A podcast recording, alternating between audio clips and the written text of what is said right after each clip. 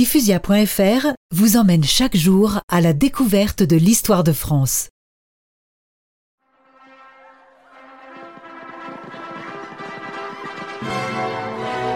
Le 17 décembre 1600, Henri IV épouse Marie de Médicis, très riche princesse de Toscane et cousine de son ex-épouse, la reine Margot.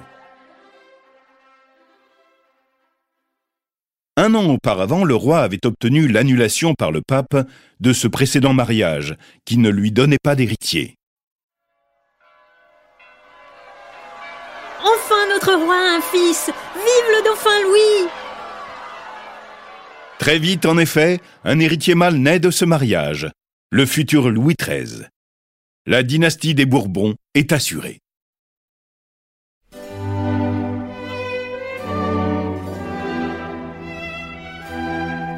La prospérité intérieure rétablie, Henri IV encourage les explorations et les conquêtes et accroît le rayonnement politique et commercial de la France.